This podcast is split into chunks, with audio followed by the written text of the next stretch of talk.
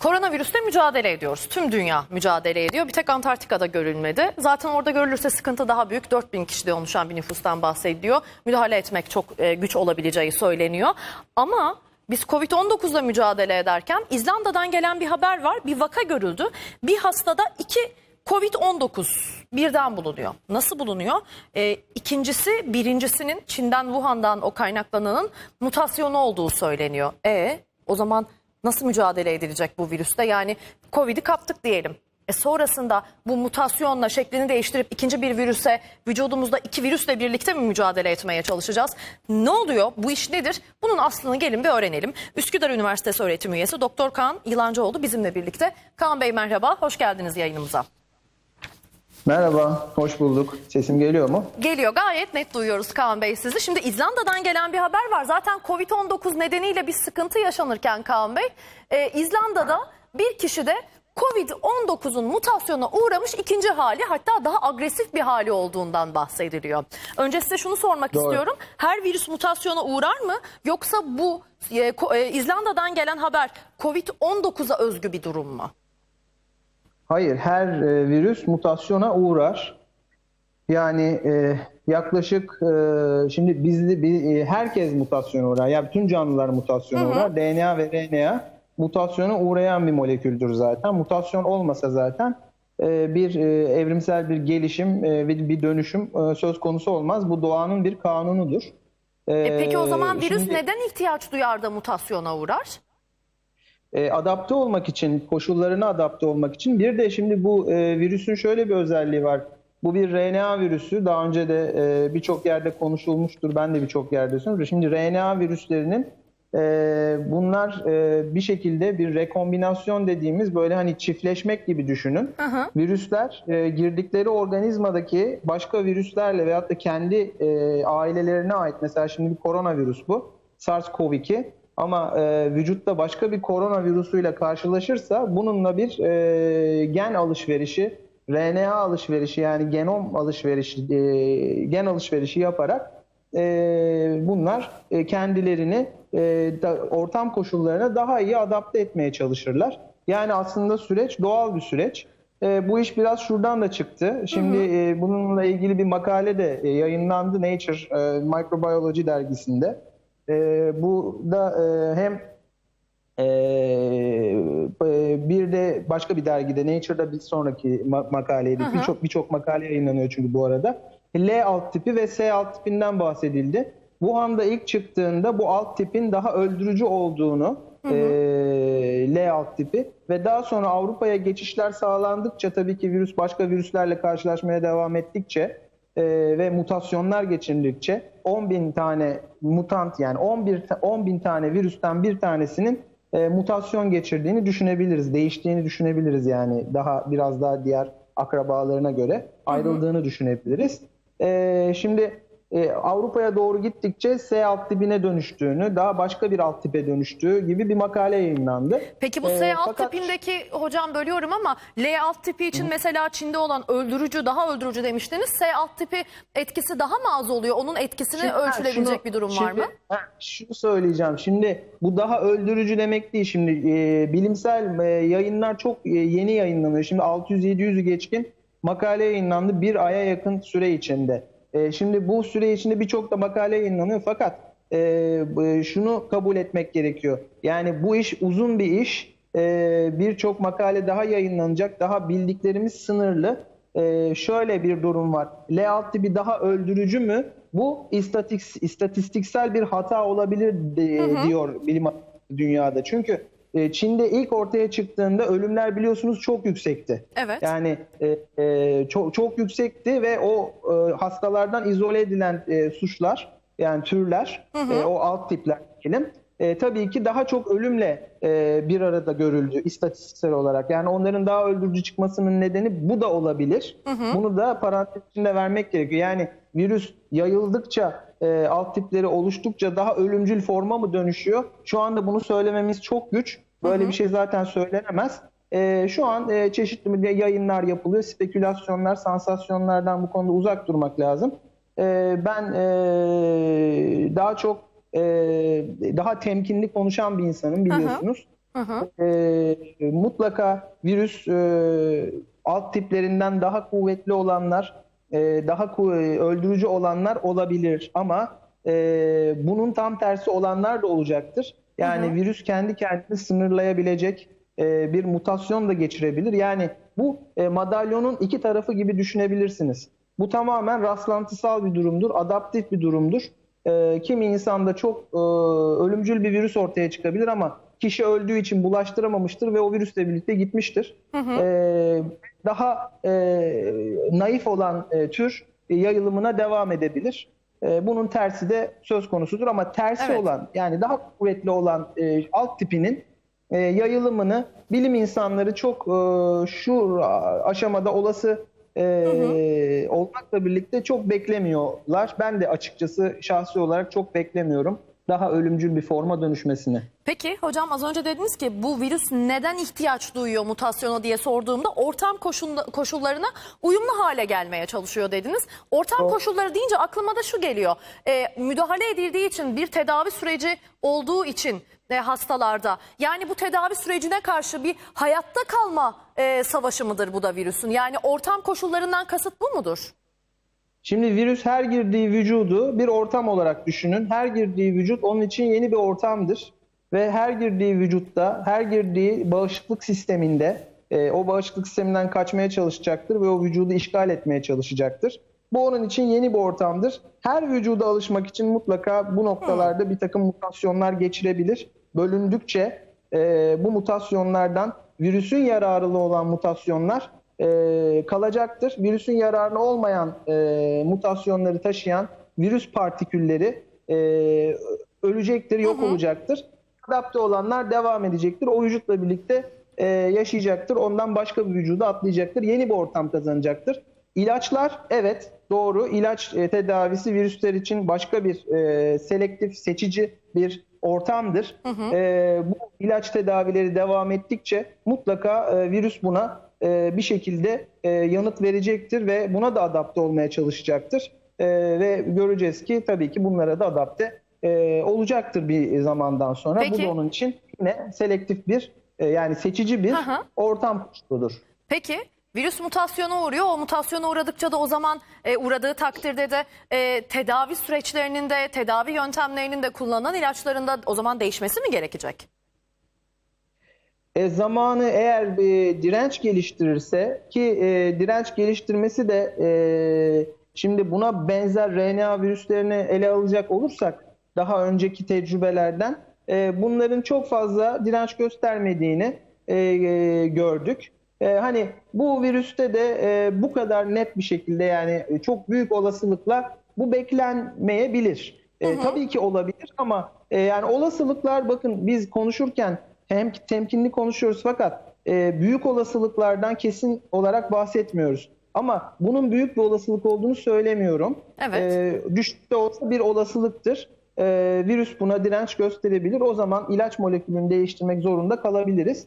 Çünkü bakterilerden yola çıkın. Şu anda biliyorsunuz bir, ağır bir bakteri direnci söz konusu. Bakteriler virüslerden daha az mutasyon e, geçirmelerine rağmen e, daha e, yani tabii ki bakteriler de çok mutasyon geçiriyorlar bizim hücrelerimize göre. Evet. E, ama virüsler daha da hızlı e, mutasyon geçirebilir. E, daha hızlı bölünebilirler. E, dolayısıyla e, bakteriler bile buna direnç sağlıyorsa tabii ki virüslerin e, bu ilaçlara direnç sağlamasını, direnç göstermesini beklemek çok da e, yani ütopik olmaz.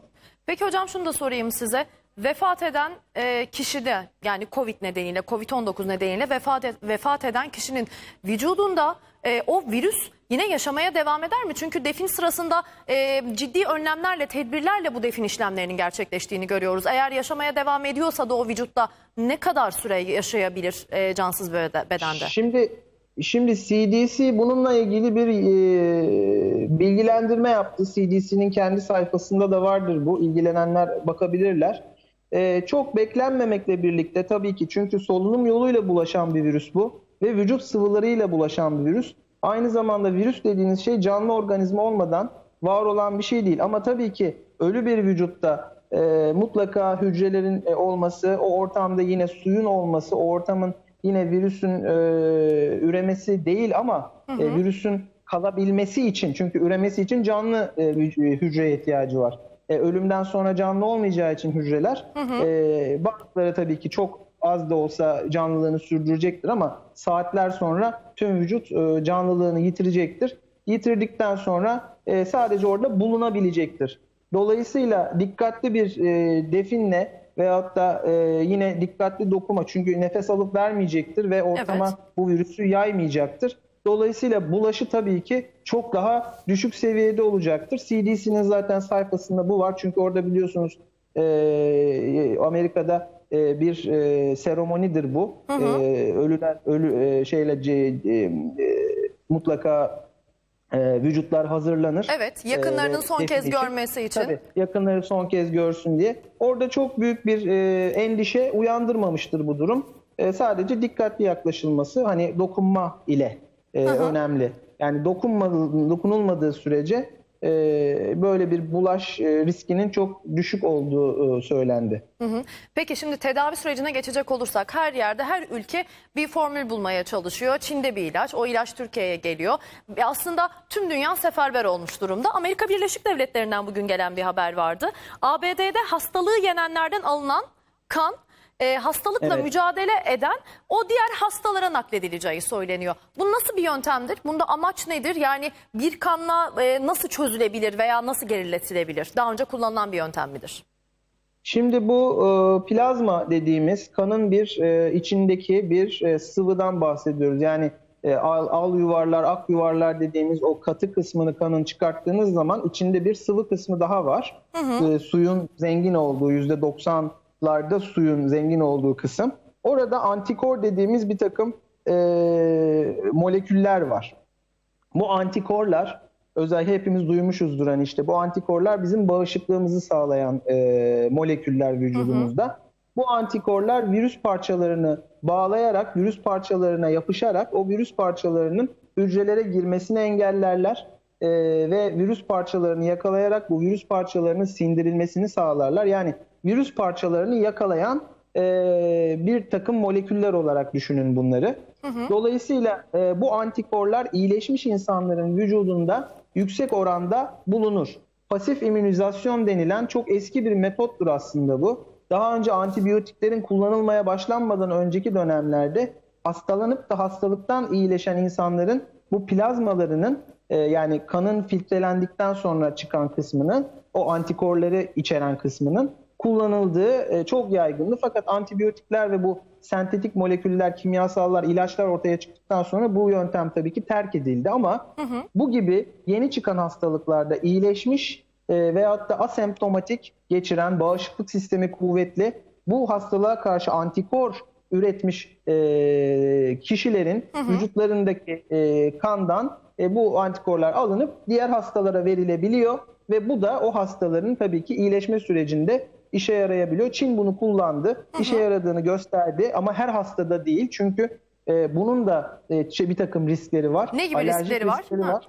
Alerjik riskleri var. Yani başkasının vücudundan aldığınız bir şeyi başka bir vücuda veriyorsunuz. Dolayısıyla burada başka bir e, risk de taşıyor tabii ki. Ama e, bir, bir takım hastalarda işe yaradığı gösterildi. Şimdi Amerika'da FDA bunu e, şey yaptı, başlattı. E, şu anda onlar da hazırlanıyorlar. Zannediyorum bu e, ülkemizde de yakın zamanda e, başlayacaktır. Kesin, eminim bilim kurulumuzun gündemindedir. Sağlık Bakanlığımızın, Sayın Bakanımızın gündemindedir mutlaka. Ben eminim buna.